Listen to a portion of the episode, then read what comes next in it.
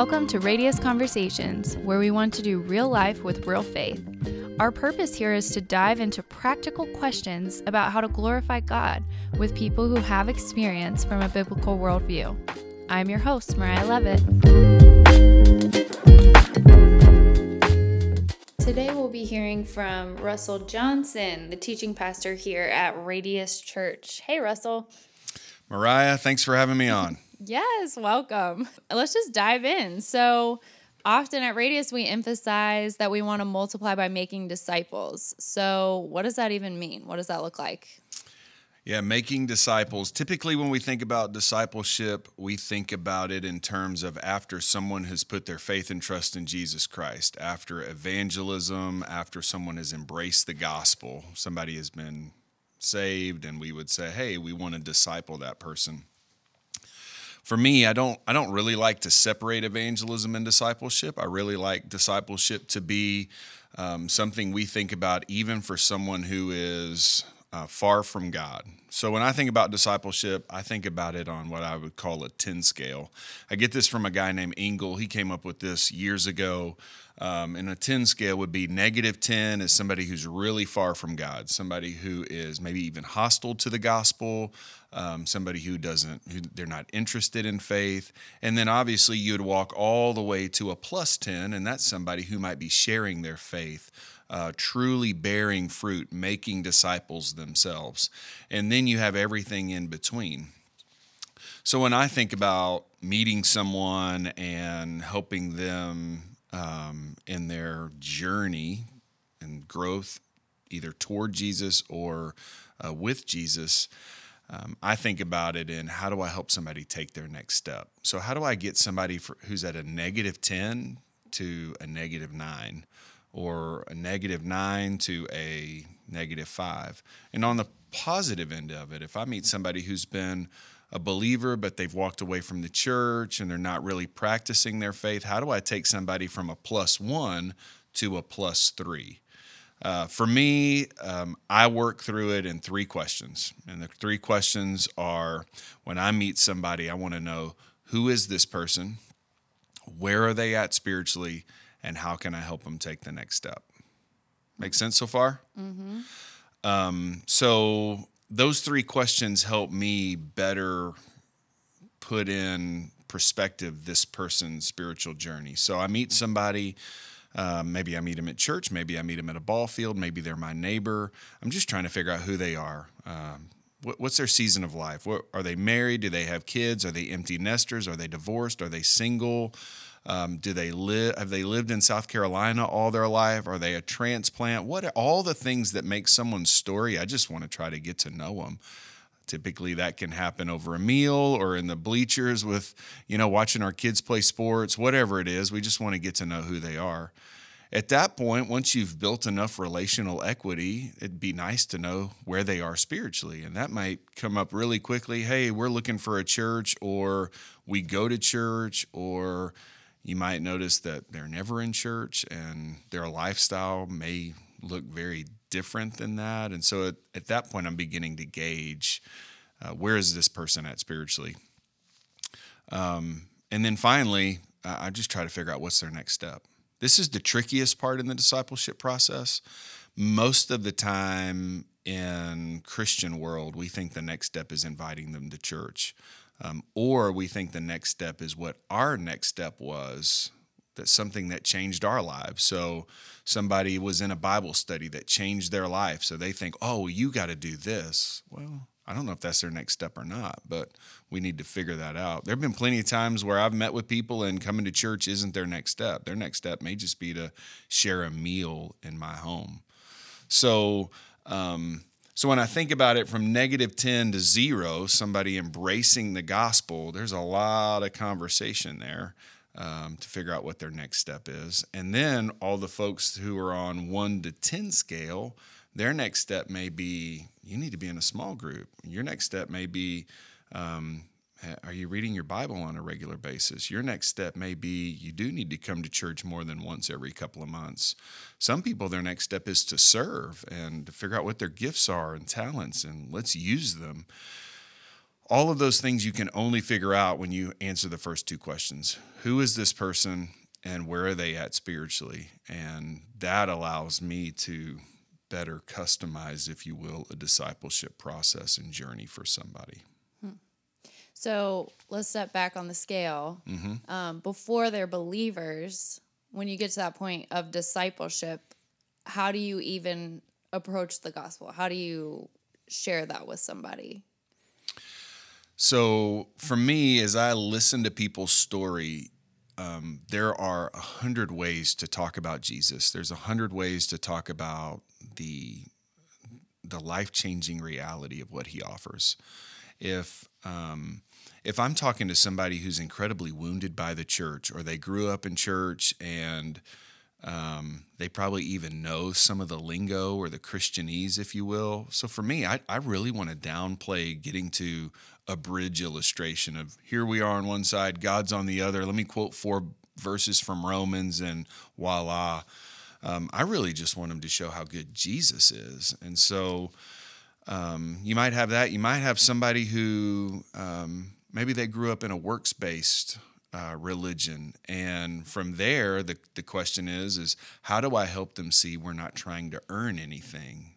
And i might share the gospel in a ladder presentation which um, scott patrick uh, ryan maloney they did a couple of weeks ago when they preached galatians 2.20 i think scott and ryan both had ladders on the stage talking about can we earn this? Can we climb the ladder on our own?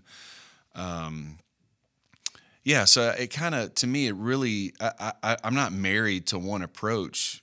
I really just want to know who this person is. What do they bring to the table? If there's somebody who has a lot of questions scientifically, well, man, that that brings a whole nother issue, which I'm not really qualified to do, but I'm willing to jump in and and try to have those those conversations. Um, so yeah, I, I think it's uh, it it really is trying to figure out who this person is, what do they bring to the table. Are, are they are they open? Are they searching? Are they somebody that is hostile? And then those things for me allow me to see how do I bring this up. Um, to be really honest with you, the greatest thing that anybody listening to this podcast can do, easy easy money, is share how Jesus Christ changed your life. That's the easiest way that you can get to the gospel. Um, and then you can ask the question eh, Do you have a similar story? And if they say no, well, then that gives you a great opportunity to, to say, hey, would you like to know more? But the one thing that somebody listening to this podcast can do is they can share how Jesus Christ has changed them and how they came to a point of believing faith. Um, it doesn't have to be a nice, pretty, you know, gospel presentation we draw on a napkin and all of that. And that's great. And I hope we learn those things. But um, if you've got a story, man, share it. Get to a point where you can share that and let them hear how Christ changed you. Yeah. So for our listeners who may freeze up in this situation or um, when they get to the point with a friend where they are ready to share the gospel, how would you counsel them if they're afraid they're going to mess it up? Yeah. Um, yeah. I guess if you really wanted to boil it down, you know, th- there's been um, Bill Brights of the world and the the Roman Road and all of those things where you know we got these the, the four pillars of the gospel. Um, I, I, think if you if you really wanted to just keep it simple and, and not get you know feel like boys there's so much to cover, um, obviously, there's a there's a problem, and I, I, like to say we have some bad news, and the bad news is we're all sinners. We all lie, cheat, and steal. Um, every person on the planet does that. It's not just me or you; it's all of us. Um, the verse that goes with that would be, you know, Romans three twenty three. For all have sinned and fall short of the glory of God. The uh, the bad news gets worse. Romans six twenty three. Our sin earns us death. I mean, that's it's the wages of sin is death, and that word death doesn't just mean that we're all physically going to be, um, our life is going to end and be buried, but it means that we're separated from God. So, because of our lying, cheating, and stealing, we are separated from God. That's what happened in Genesis chapter 3, and it's been happening for thousands of years. So, that's always just a really good starting point. You really don't need an answer unless you have a problem, and our problem is a sin problem.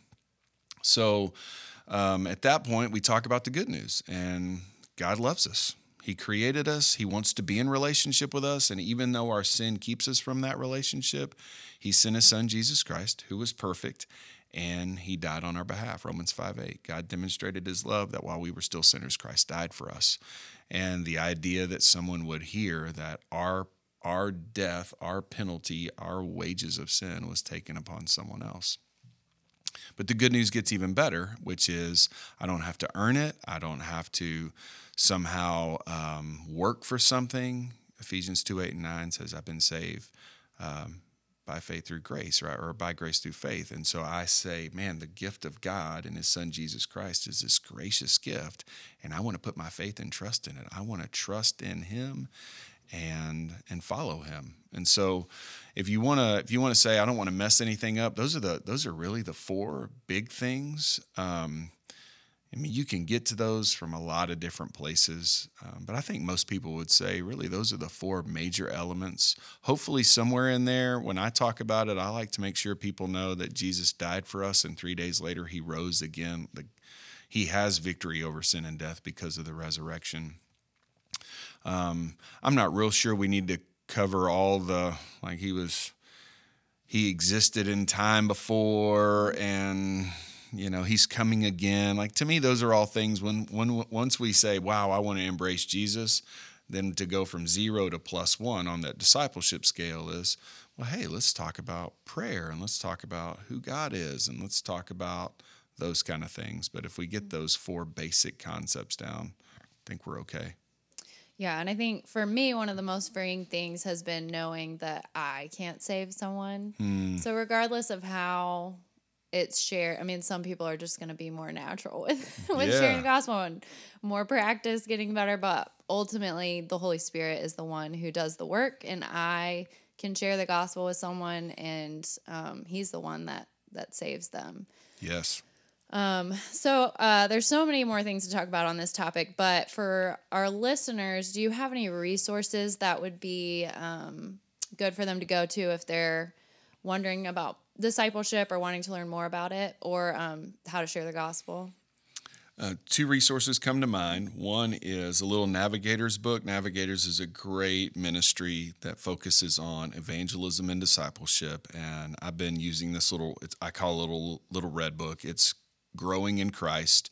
Uh, if you want to put a link to it in the show notes. Um, you can it's 13 weeks um, some people probably listen and say yeah russell you made me go through that um, I, I love it it's 13 weeks on the basics of christianity so you come across someone who says they're a believer or they just embrace Jesus Christ and you want to get them the basics on prayer and church and all of those things. It's 13 weeks, really simple. It takes 10 or 15 minutes for a person to do uh, the, the little lesson there for the week, and then y'all get together and talk about it. I think that's really helpful. If you want to know more about the gospel, there's a um, an organization called EvanTell. Um, we can put that in the show notes as well. A guy named Larry Moyer, he's a Dallas Theological graduate and uh, professor, and he's got a gospel presentation called Bad News, Good News, which I just went through with you. And then he's got a book called Free and Clear the idea of how to share the gospel and be very clear with it. And so, those people who would say, you know, I'd like that to, to be able to to uh, learn more about what it would be to share the gospel in a very clear way. That to me is a is a great resource.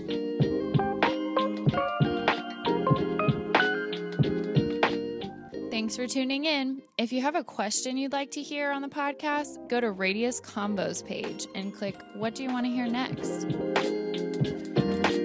A reminder that Radius Church exists to glorify God by making disciples, planting churches, and living generously. This has been Radius Conversations. We'll see you next time.